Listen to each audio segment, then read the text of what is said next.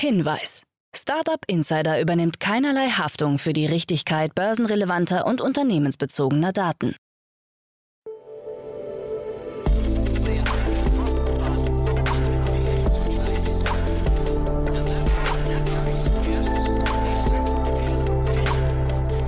Startup Insider Daily. Morgen Update. Einen wunderschönen guten Morgen und herzlich willkommen zu Startup Insider Daily. Mein Name ist Jan Thomas und ja, man möchte es kaum glauben. Es ist der 1. Februar 2022. Der Januar ist rum. Und für uns bedeutet das, wir haben eine ganze Menge an neuen Themen für euch. Ähm, aber dazu gleich mehr. Jetzt erstmal die News des Tages. Der ehemalige DFL-Chef Christian Seifert gründet eine neue Streaming-Plattform. Nike sucht einen Chef fürs Metaverse. Joe Rogan entschuldigt sich bei Spotify. Veganz präsentiert ein alternatives Frühstücksei und Apple unterstützt die Bundesregierung bei ihrer Telegram-Problematik. Heute bei uns zu Gast im Rahmen der Reihe Investments und Exits ist mal wieder Martin Janicki von Cavalry Ventures. Ja, und wir haben zum einen über ein spannendes Investment gesprochen von Sequoia Capital in ein französisches Unternehmen aus dem Buchhaltungsbereich. Aber wir haben auch so ein bisschen links und rechts noch gesprochen über Martins Blick auf zum Beispiel das Thema interne Runden. Wann macht man eigentlich als Startup eine interne Runde oder so? War sehr, sehr spannend, kommt sofort nach den Nachrichten mit Frank Philipp. Aber wie immer erstmal der Hinweis auf die weiteren Folgen. Zum einen begrüßen wir um 13 Uhr Oliver Lehmann. Er ist der General Manager von Mindspace. Mindspace kennt ihr vielleicht, zumindest wenn ihr in einer der größeren Städte in Deutschland wohnt, denn es ist ein Coworking Space, der so ein bisschen vergleichbar ist mit WeWork und dann doch, wenn man Oliver zuhört, irgendwie ganz anders geartet ist. Ist ein sehr spannendes Gespräch. Das Unternehmen hat gerade 72 Millionen Dollar eingesammelt ja, und expandiert kräftig weiter. Ist ein cooles Gespräch geworden, finde ich. Vor allem, weil wir auch über relativ viele Facetten der neuen Arbeitswelt gesprochen haben. Also das dürfte euch auf jeden Fall gefallen. Und da kommt dann zum ersten Mal zum Tragen, und das ist eine der Neuerungen im Februar, unser neuer Partner für die Rubrik One More Thing. Ihr wisst ja, wir haben immer diese letzte Frage. Wir fragen also jeden unserer Gäste nach einem Tooltip, nach ihren Lieblingstools und so weiter.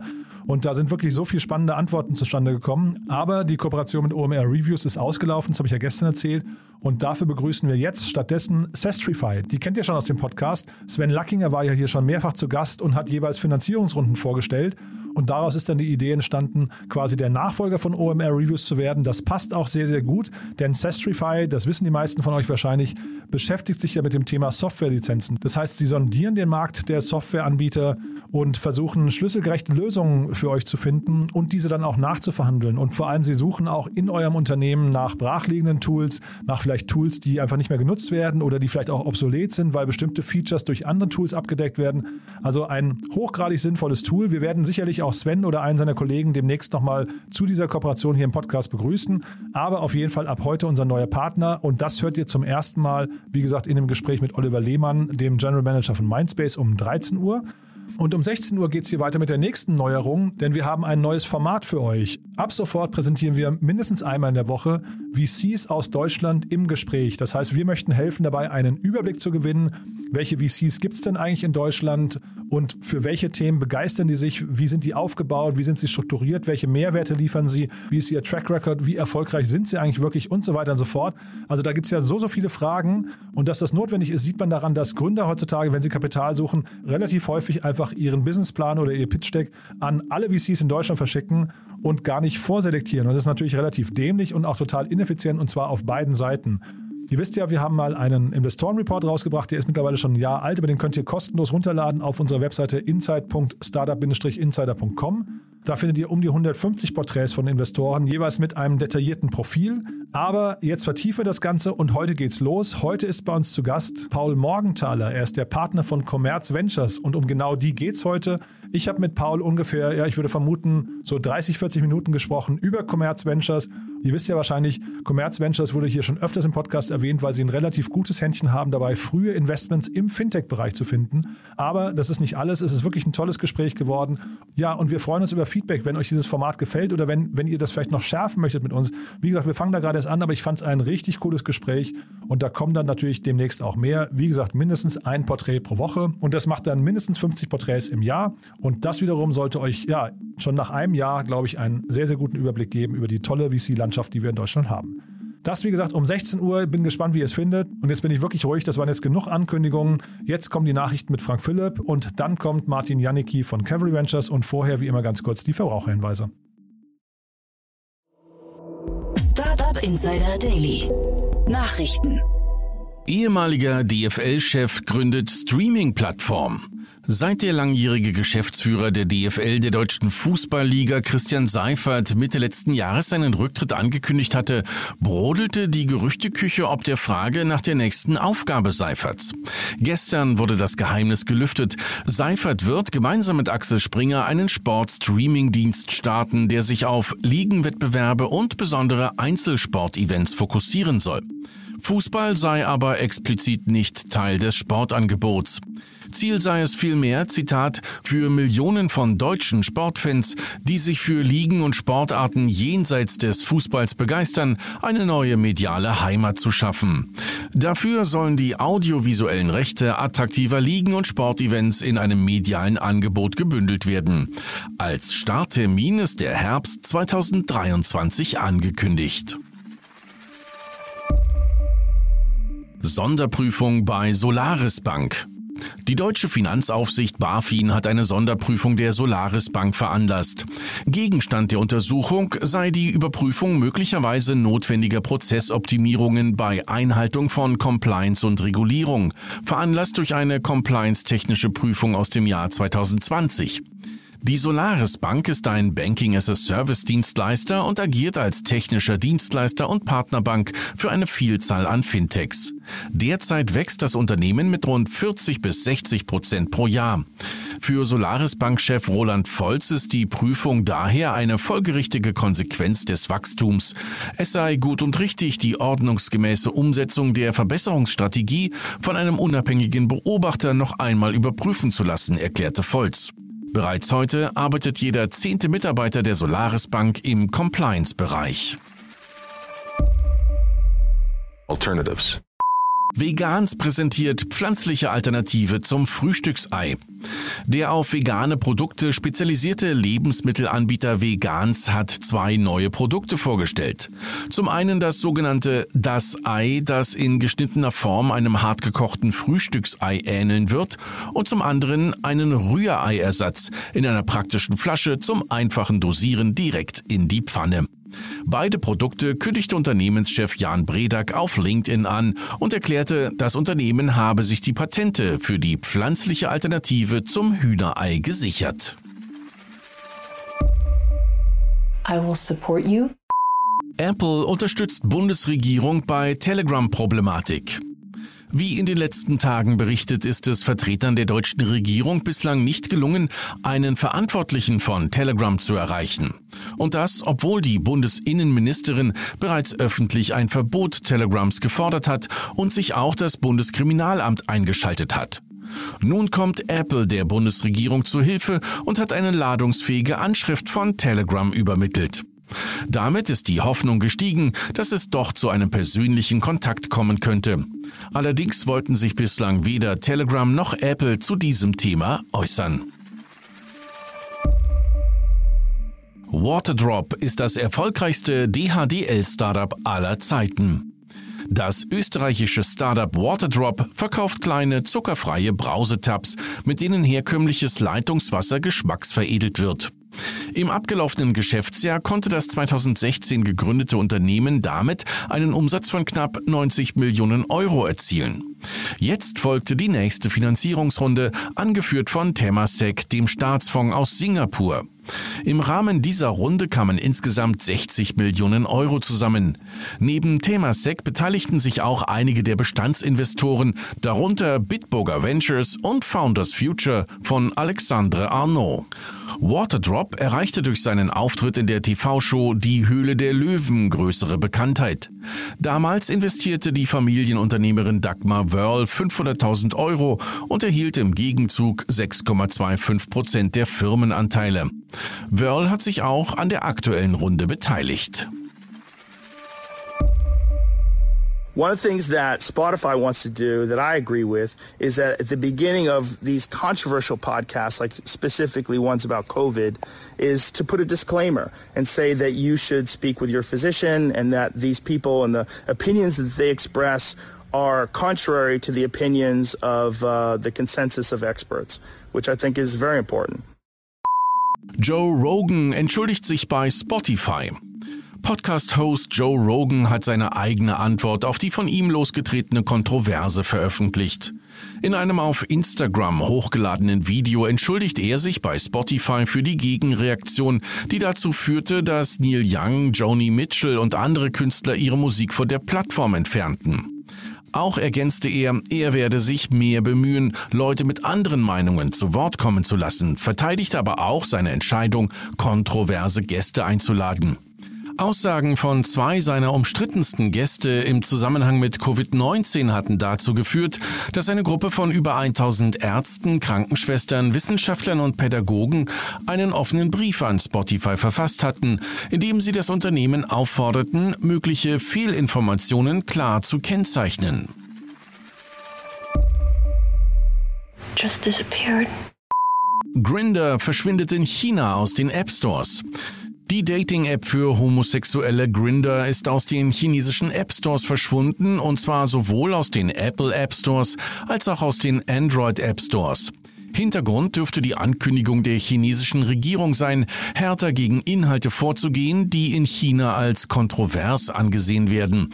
Dazu zählt in China auch Homosexualität. Eine interessante Randnotiz ist auch, dass Grinder jahrelang dem chinesischen Unternehmen Beijing Kunlun Tech Co. gehörte, bevor es 2020 an US-Investoren verkauft wurde. Weder Grinder noch Apple haben die Vorgänge bislang kommentiert. Nike sucht einen Chef fürs Metaverse. Der Sportartikelhersteller Nike macht ernst und sucht in einer neuen Stellenausschreibung einen Director of Metaverse Engineering. Dabei geht es um eine Metaverse-Expertin oder einen Metaverse-Experten, der oder die sich für die Entwicklung von schnellen End-to-End-Konzeptnachweisen, Prototypen und Produkten von Metaverse-Software und Gerätelösungen verantwortlich zeichnen soll. Kenntnisse zu Technologien wie dem Web 3.0, Spatial Web, NFTs und DLT sind ausdrücklich erwünscht. I'm gonna be suing you. Klage wegen sexueller Belästigung im Metaversum. Die 43-jährige Britin Nina Jane Petal hat sich in einem Interview mit The Mail öffentlich über massive sexuelle Belästigungen in Facebooks Metaversum Horizon Venue beklagt. Nur eine Minute nach ihrem Beitreten hätten die Belästigungen durch drei bis vier männliche Avatare begonnen, die den Körper ihres Charakters unsittlich berührt und sexuelle Kommentare gemacht hätten. Seit dem Vorfall leide sie an einer Angststörung. Ein Sprecher Metas gab auf Rückfrage an, dass die Sicherheitsfeatures nicht aktiviert waren oder nicht schnell genug genutzt wurden. Man sei bemüht, dass alle in Horizon Venues eine positive Erfahrung haben. Startup Insider Daily. Kurznachrichten. Der Bilderdienst Pinterest hat ein neues Augmented Reality Tool namens Try On for Home Decor vorgestellt, mit dem Nutzer Möbel probeweise in der eigenen Wohnung platzieren können. Geeignete Möbelstücke sind an einem Pin zu erkennen und mit der Funktion in deinem Raum testen versehen. Wie der Spiegel berichtet, will Twitter vor dem Verwaltungsgericht Köln gegen eine Neuerung des Netzwerkdurchsetzungsgesetzes klagen. Dabei wolle man sich gegen die Verpflichtung wehren, Daten von mutmaßlichen Straftätern an das Bundeskriminalamt BKA melden zu müssen. Diese Regelung greift ab dem 1. Februar 2022. Die USA sind alarmiert, denn offenbar warf der chinesische Satellit Qijian-21 einen US-Satelliten aus der Umlaufbahn und zwar mit einem Greifarm. Obwohl der US-Satellit inaktiv gewesen ist, befürchten die USA nun eine militärische Nutzung der Technologie. Amazon und das European Institute of Innovation and Technology haben den Start des Amazon Launchpad Sustainability Accelerators bekannt gegeben. Dabei handelt es sich um ein zwölfwöchiges, maßgeschneidertes Programm für innovative Startups, die nachhaltige Produkte entwickeln und schnell wachsen möchten. Bewerbungen werden ab sofort entgegengenommen. Ursprünglich sollte am vergangenen Sonntag eine Falcon 9 Rakete von SpaceX vom Raketenstartgelände Cape Canaveral abheben und dabei einen italienischen Erdbeobachtungssatelliten ins All befördern. Die Mission musste aber 30 Sekunden vor dem Start abgebrochen werden, da sich ein Kreuzfahrtschiff in der Gefahrenzone vor der Küste Floridas befunden hatte. Und das waren die Startup Insider Daily Nachrichten vom Dienstag, den 1. Februar 2022. Startup Insider Daily. Investments und Exits. Also, ich freue mich sehr. Martin Janicki ist wieder hier von Camry Ventures. Hallo Martin. Hallo Jan, schön wieder da zu sein. Freue mich auch sehr und ich freue mich auf ein tolles Gespräch. Ist ja wieder mal so dein Home-Turf, glaube ich. Aber ja, bevor wir loslegen, vielleicht, ich bin über euch gestolpert in der letzten Zeit, Martin. Äh, zweimal sogar. Ja, tatsächlich. Also wir bei uns kommen jetzt mehrere Finanzierungsrunden, werden in der Presse äh, bekannt gegeben, äh, wie das so ist. Äh, dass das allermeiste ist, ist, ist bei uns eigentlich Ende letzten Jahres passiert und kommt mit etwas Verzug in die Presse. Ähm, wir haben vor kurzem eine Series B bei äh, Planradar bekannt gegeben, die 60 Millionen Euro groß war. Wir haben eine Seed Series bei äh, Origin bekannt gegeben, die wir zusammen mit unseren äh, Nachbarn, die die Straße runter sitzen, Project A gemacht haben. Und wir werden auch äh, ja später diese Woche nochmal in der Presse sein mit einem anderen äh, Portfoliounternehmen, äh, das das, das Follow-on-Funding geraced hat. Äh, das heißt, ja, wir sind, wir sind gut beschäftigt und, und wir freuen uns natürlich in erster Linie positive News teilen zu können. Ja, äh, klingt spannend. Vielleicht bei den beiden nochmal kurz, äh, vielleicht damit die Brücke auch zu euch. Das sind zwei sehr unterschiedliche Themen, auch zwei sehr un unterschiedliche Stages. Ne? Das heißt, also da seid ihr relativ breit aufgestellt demnach. Genau, das stimmt. Die große Gemeinsamkeit ist natürlich, dass wir bei beiden Unternehmen der allererste Investor waren. Origin haben wir unser erstes Investment vor etwa zwei Jahren gemacht. Da haben wir tatsächlich in einen Solo-Gründer investiert, auf einen Prototypen, äh, den, den Eli. Äh, ein wirklich ganz, ganz außergewöhnlicher Gründer. Bei Planradar haben wir in das Team vor, ich glaube, mittlerweile fünf Jahren investiert, wenn nicht sogar sechs. Das war noch bevor ich bei Cavalry war. Aber da waren wir auch der allererste Investor und äh, wie ich schon immer wieder, äh, wie wir immer wieder anmerken und ich das auch, auch öfter in, in dem Podcast hier erwähne, ist für uns ist die, ist die langfristige Partnerschaft super, super wichtig und, und wir, wir unterstützen äh, unsere Unternehmen über den gesamten Lifecycle hinweg und, und, und möchten natürlich auch weiterhin investieren. Und ich glaube, Planradar ist, ist, ist dort ein schönes, schönes Beispiel, ja, dass wir eben in einer 60 Millionen Runde noch, noch mitziehen und, und eben genauso aktiv und begeistert dabei sind und, und gucken, dass wir den Unternehmern äh, helfen können, genauso wie, wie bei der Gründung. Und wo kribbelt es bei dir momentan? Was, was sind so die Themen, mit denen man sich bei dir melden darf? Also ich glaube bei uns bei Cavalry, wir haben, wir sind sehr breit aufgestellt. Ähm, wir suchen immer nach außergewöhnlichen Gründern, die, die versuchen, einen, einen großen Markt auf links zu krempeln, ja, die einen Painpoint erkannt haben, die eine Technologie haben, die äh, ja tatsächlich etwas, etwas bewegt. Oft ist es auch eigentlich in Anführungsstrichen nur ein Geschäftsmodell. Wir sind sehr gerne der allererste äh, Investor im Cap-Table eines Unternehmens, zumindest der erste Fonds. Gelegentlich auch mal der, der, der zweite oder dritte, aber wir versuchen, ähm, der erste zu sein. Und thematisch sind wir sehr breit aufgestellt. Was uns wichtig ist, ist, dass der Kernwert des Unternehmens über Software und oder Daten generiert wird und das äh, interpretieren wir aber relativ weitläufig. Dann ist das vielleicht eine gute Brücke jetzt zu unserem Thema von heute. Ich finde den Namen ja super, Martin, muss ich sagen. Ja, genau, tatsächlich. Und ich wollte äh, heute mal über das Unternehmen Penny Lane aus Paris sprechen. Ähm, und zwar, äh, Penny Lane wurde vor knapp zwei Jahren gegründet und wir sprechen heute kurz über das Thema, weil sie gerade eine äh, 50 Millionen Euro Series B Finanzierungsrunde äh, bekannt gegeben haben. Insgesamt hat das Unternehmen äh, laut Crunchbase fast 70 Millionen Euro aufgenommen innerhalb der zwei Jahre seit Gründung. Das heißt, das ist wirklich ein, ein nicht unbeachtliches Tempo für eine, sag ich mal, reine B2B SaaS-Lösung. Die Runde äh, wird angeführt vom wirklich sehr prominenten Investor Sequoia, äh, gemeinsam mit Global Founders Capital und äh, dem französischen Fonds Partec. Ähm, interessanterweise sind alle drei Bestandsinvestoren und haben auch knapp vor einem Jahr in die 15 Millionen Euro große Series A des Unternehmens investiert. Das heißt, es handelt sich hier um eine interne Finanzierungsrunde. Was macht Penny Lane? Äh, Penny Lane bietet eine B2B SaaS-Plattform an, äh, welche sich an Startups und KMUs richtet ähm, und das Ziel hat, äh, quasi das Betriebssystem für die Finanzen des Unternehmens zu werden. Dafür arbeitet Penny Lane eng mit äh, Buchhaltungsbetrieben zusammen und sorgt dafür, dass der Austausch zwischen den Buchhaltern und ihren jeweiligen Mandanten zum Großteil auf der Pennylane äh, Software-Plattform stattfindet. Ähm, hier geht es sehr viel um, um Integration, ja, das heißt Integration in, in die äh, Bankkonten, die PSPs, also Payment Provider, so etwas wie Stripe, äh, verschiedene Debitorenmanagement-Softwares. Ähm, und es geht einfach darum, möglichst automatisiert die Daten in das System zu bekommen und sie auch richtig zu strukturieren. Das ist ein ganz, ganz großes Problem, weil selbst wenn man mit einer fortschrittlichen, sage ich mal, Software wie Stripe arbeitet, ist oft der Export alles andere als selbsterklärend, insbesondere wenn man äh, die Steuer einzeln ausweisen muss. Wenn Dinge zurückgebucht werden, ist es, ist es teilweise sehr, sehr schwierig, die Dinge äh, einander zuzuordnen. Ja, die größere Idee hinter Penny Lane ist, dass äh, in dem Moment, in dem man diese strukturierten Daten alle erstmal ins System bekommen hat, hat man, wie man auf Englisch sagt, eine Single Source of Truth.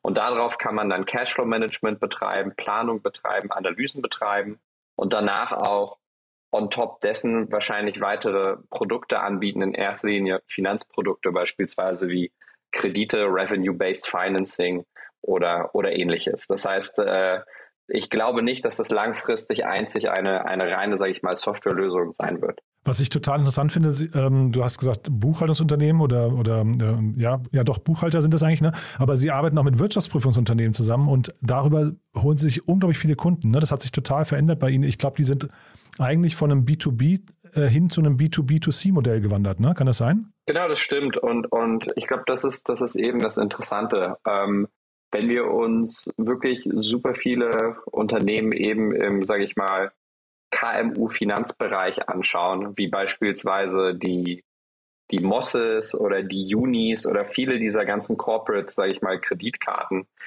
dann ist auch hier, glaube ich, die, die ganz, ganz langfristige Vision, eben so eine Art finanzielles Betriebssystem für diese Unternehmen zu werden. Das heißt, ich kann mir sehr gut vorstellen, dass, dass man, wenn man eine Zehn-Jahres-Brille ähm, aufhat, ja, diese Unternehmen alle in eine sehr stark ähnliche Richtung gehen und es dort große Überschneidungen gibt. Jetzt von heute aus gucken wir, wer hat den schnellsten Weg eigentlich dahin. Ähm, und die einen wählen eben eine Kreditkarte beispielsweise mit Cashback und die anderen sagen, naja, wenn ich den Wirtschaftsprüfer an Bord habe, wenn ich den Buchhalter mit an Bord habe, äh, dann habe ich dieses quasi trojanische Pferd direkt in die, in die Führungsetage und ich, ich, ich komme und biete als erstes eine große Zeitersparnis, weil Abrechnung ist etwas, was oft äh, nicht outgesourced werden kann von der Geschäftsführung oder nicht komplett ganz outgesourced werden kann. Und das ist etwas, was ja den wenigsten äh, Spaß macht in dieser Position. Das ist so das Letzte, was liegen bleibt und gerne mal am Freitagabend oder am Wochenende erledigt wird. Und wenn man hier eine Arbeit von, sage ich mal, 20 Stunden im Monat auf, auf zwei Stunden reduzieren kann, dann äh, hat man schon mal die Aufmerksamkeit. Ja? Und wenn man die Aufmerksamkeit hat und eben die Datenlage kontrolliert, kann man eben darauf dann all diese vorher genannten Analyse-Tools und dann auch Möglichkeiten für weitere Finanzprodukte relativ gut im Kontext eben anbieten. Finde ich hochinteressant, was du sagst, Martin, weil ähm, ich finde, das ist ja das Ganze gleicht ja so ein bisschen so ein Strategiespiel, ne? Und wer kommt von welcher Seite mit den besten, mit den besten Waffen um die Ecke? Und deswegen jetzt hier mal die Frage, wenn jetzt so ein Moss oder, oder äh, Konto oder wie sie alle heißen, ähm, oder, oder Pleo ist ja auch so, so, ein, so ein Beispiel, wenn die jetzt mit ihrer Kreditkarte kommen und, und sich dort etablieren, und jetzt hast du auf der anderen Seite hier so ein, so ein äh, Penny Lane, die über das Betriebssystem schon kommen und die Wirtschaftsprüfer unter sich vereinigt haben und, und zu den Kunden zählen, Wer hat denn hinterher die leichteren Möglichkeiten, das jeweils das Geschäftsfeld vom jeweils anderen zu übernehmen? Das ist wirklich super interessant. Ja. Ähm, ich glaube, beide Bereiche an sich sind schon mal noch mal deutlich größer, als sie es sind. Ja. Aber dass äh, eben diese Anbieter sich mittelfristig versuchen, so ein bisschen auf den Füßen rumzutreten und sich eben die, die Einflusssphären immer mehr überschneiden, äh, sind, sind klar. Und, und das ist interessant. Ja. Ich ich kann mir vorstellen, dass das auf der einen Seite man natürlich sagt, naja, wenn alle Mitarbeiter zum Beispiel eben meine Kreditkarte nutzen und es gewohnt sind, mit dieser Software ihre Belege hochzuladen, dann bin ich hier in einer super sticky Position. Auf der anderen Seite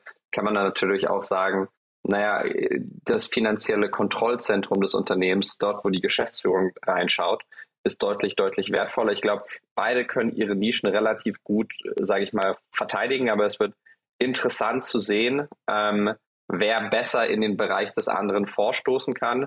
Und äh, ich glaube, nah an der Geschäftsführung zu sein, ist hier eine, eine wirklich sehr, sehr interessante strategische Richtung. Andererseits äh, glaube ich auch, dass es schwierig sein wird, eben mit einem, mit, mit einem Penny Lane Ansatz so schnell zu wachsen, wie beispielsweise mit dem Ansatz von, von einem Moss, die ja deutlich, deutlich aggressiver, ähm, äh, aggressivere Wachstumsstrategie fahren. Also es ist wirklich sehr interessant zu sehen, wie es am Ende ausgeht. Am Ende ist natürlich auch nicht nur Platz verein und es dauert sehr, sehr, sehr lange, bis sich die, diese, die Wertschöpfungsketten, sage ich mal, vollkommen abdecken. Ja, aber es ist klar, dass es, dass es in Richtung in Richtung einer stärkeren Konvergenz geht, als, sie, als wir sie heute haben.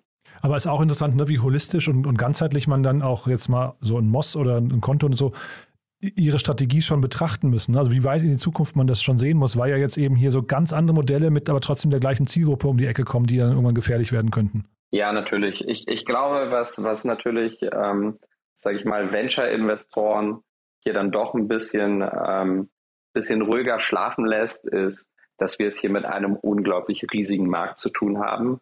Ähm, und der Feind ist tatsächlich immer noch äh, Papier und Stift oder klassische Banken und alles drumherum. Ja? Äh, das heißt, wir sind erst einmal in der, in der Verdrängung anderer Softwares oder von gar keiner Software.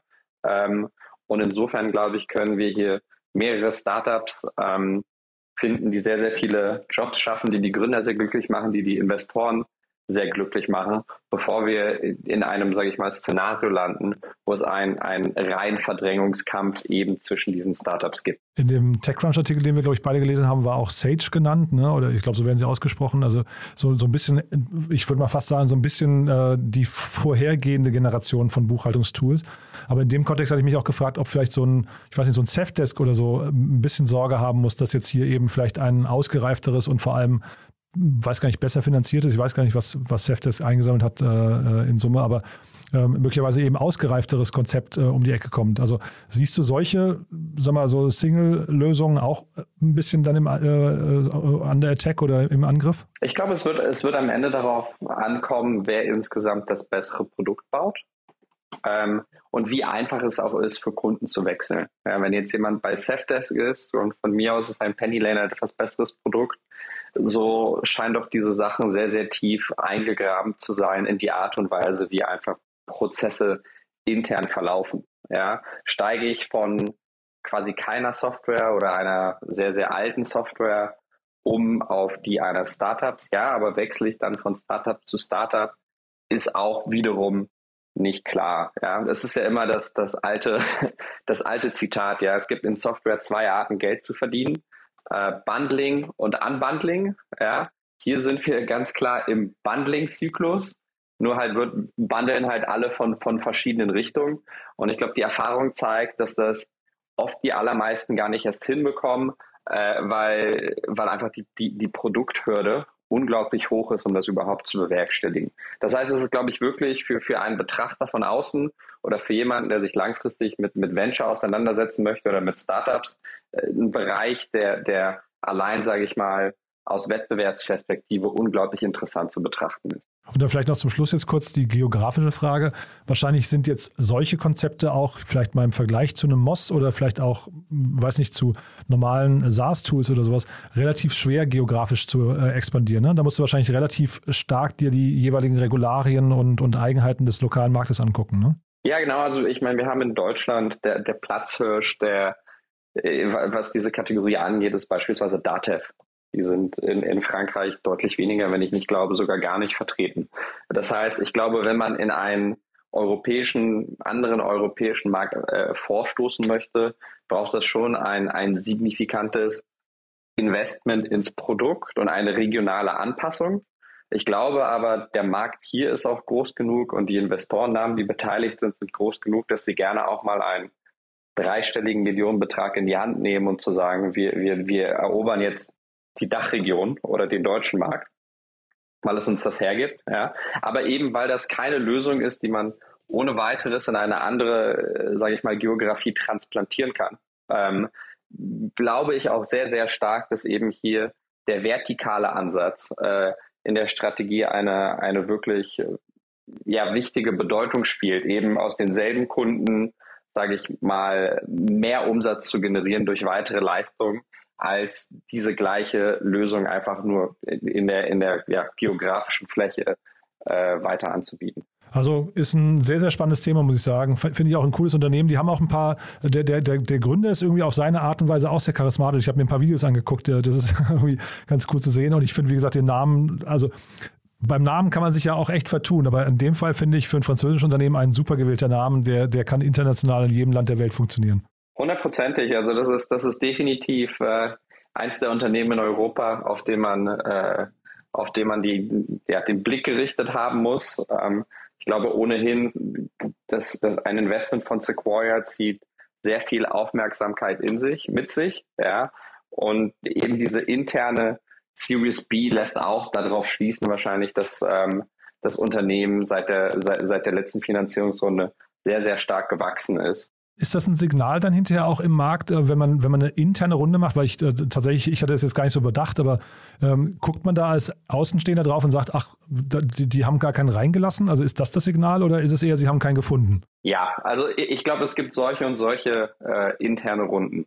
Ähm, diese, ich glaube, in vielen, vielen Fällen sind interne Runden oft eher ein, ein Signal von, von nicht perfektem Timing, nennen wir es mal so.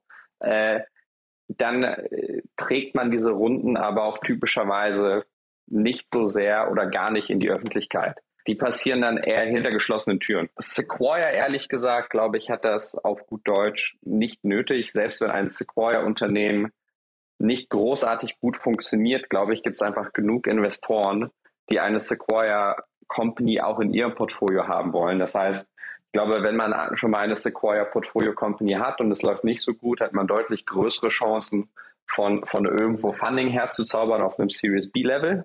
Einfach weil die Brand so stark ist. Ähm, und ja, ich glaube hier, wenn Sequoia quasi äh, sehr, sehr öffentlich macht, dass sie ähm, dass sie, dass sie die, die Runde preempten und auch wenn man schaut, die haben quasi ein ganzes Pitch-Deck von, von, von dem Unternehmen bei Business Insider hochgeladen. Dann haben die alles andere versucht, als das geheim zu halten und das hat schon, ja, das, das ist schon, schon eine kleine Demonstration der Stärke, würde ich sagen, und sehr selbstbewusst. Und aus deiner Sicht oder aus deiner Erfahrung jetzt, ähm, wenn man das bei anderen äh, oder bei euren internen Ventures, wenn jetzt ein Unternehmen sagt, lass uns eine interne Runde drehen und keinen extern dazu nehmen, ist das auch aus, aus eurer Sicht ein, ein, sinnvoller Schritt oder kommt nicht durch einen externen, jetzt in dem Fall vielleicht ein Tiger Global oder ein Couture oder Softbank oder wer auch immer da noch einsteigen könnte, nicht nochmal eine, neue Perspektive und eine neue Expertise an den Tisch? Ich glaube, es ist äh, so, so und so. Ja. Ähm, es ist immer auch eine Frage von Timing und es ist immer auch eine Frage von, äh, von Preis. Ja. Wir, wir machen das nicht allzu selten, dass wir intern auch gerne einer Company die Chance geben, ein Jahr später ins Fundraising zu gehen oder sechs Monate später ins Fundraising zu gehen, weil wir an die Gründer glauben und weil wir sehen, wie sich das Unternehmen entwickelt und sehen, welche Meilensteine fallen werden innerhalb der nächsten Monate. Und das, das Upside ist ja nun mal asymmetrisch. Ja. Die, die allerbesten Unternehmen im Markt können auf einem deutlich, deutlich höheren Multiple äh, Kapital aufnehmen als, sage ich mal, das, die, die nächste Klasse von Unternehmen darunter. Und entsprechend möchte man immer rausgehen in einer Position, wo man, wo man am ehesten sich eben als zu einem Top-Unternehmen positionieren kann.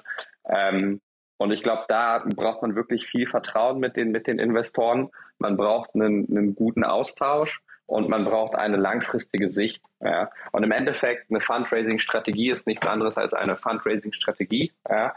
Ein gutes Unternehmen wird sich durchsetzen, aber nichtsdestotrotz ist das, ist das etwas, wo alle an einem Strang ziehen müssen, um einfach das beste Ergebnis zu erzielen. Und Fundraising lenkt ja auch immer ab. Ne? Das heißt, wenn du jetzt sagst, man, man kommt in den sechs Monaten vielleicht, man kann sich auf, äh, auf das Produkt konzentrieren und auf die, auf die Expansion, ist ja vielleicht manchmal auch gesünder, weil dann die Gründer eben äh, nicht gebunden werden in irgendwelche Kapital, äh, Kapitalakquisegespräche.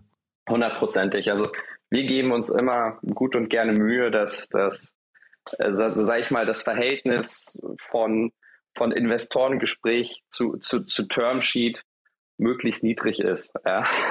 Das heißt, wir, wir, wir versuchen, unsere Portfoliounternehmen nicht sehr weit in der, in der Fläche, sage ich mal, im, im, Markt herumlaufen zu lassen, weil Fundraising ist eben auch kein Selbstzweck, ähm, sondern wir wollen dort wirklich die, die am besten passenden Partner so ein bisschen vorauswählen. wirklich kurze, intensive Prozesse fahren, teilweise gar keine Prozesse, sodass sich eben die Unternehmer auf den Ausbau des, des Unternehmens fokussieren können und, und eben nicht die ganze Zeit, sage ich mal, nur mit Investoren Kaffee trinken gehen. Weil das macht denen auch nicht so viel Spaß. Nee, super, Martin. Also das war jetzt nochmal ein kleiner Ausflug in die äh, Venture-Welt, aber vielen, vielen Dank. War hochspannend, finde ich. Danke, dass du da warst und ich, ich, ich sag mal, das war's für heute, ne? Oder haben wir was Wichtiges vergessen? Nein, das war's. Ähm, super und ich freue mich auf unser nächstes Gespräch, Jan. Danke. Startup Insider Daily, Investments und Exits. Der tägliche Dialog mit Experten aus der VC-Szene. So, das war Martin Janicki von Cavalry Ventures und damit sind wir durch für heute Vormittag. Aber wie gesagt, nicht vergessen, um 13 Uhr geht es hier weiter mit Oliver Lehmann, dem General Manager von Mindspace hier in Deutschland. Und da sprechen wir über den Coworking-Markt und wir sprechen über eine 72 Millionen Dollar Finanzierungsrunde. Und dann um 16 Uhr, wie vorhin ausführlich angekündigt, Paul Morgenthaler, Partner von Commerz Ventures in Frankfurt. Die erste Folge im Rahmen unserer Reihe VC Talks. Wir stellen mal mindestens in diesem Jahr 50 VCs vor aus der deutschen Startup-Szene. Und wie gesagt, den Auftakt macht ganz tapfer Paul Morgenthaler von Commerz Ventures. Ist ein tolles Gespräch geworden, lohnt sich wirklich reinzuhören. Und ansonsten nochmal kurz der Hinweis: ab sofort heißt unser Partner für die letzte Frage in unseren Gesprächen Sestrify. Am Konzept ändert sich nichts. Wir sprechen weiter über Tooltips, aber wir freuen uns natürlich ganz toll, dass Sestrify jetzt an Bord ist und mit uns diese ja wirklich erfolgreiche Reihe fortsetzt. So, also bis nachher hoffentlich und falls nicht, euch einen wunderschönen Tag und aller spätestens bis morgen. Ciao, ciao.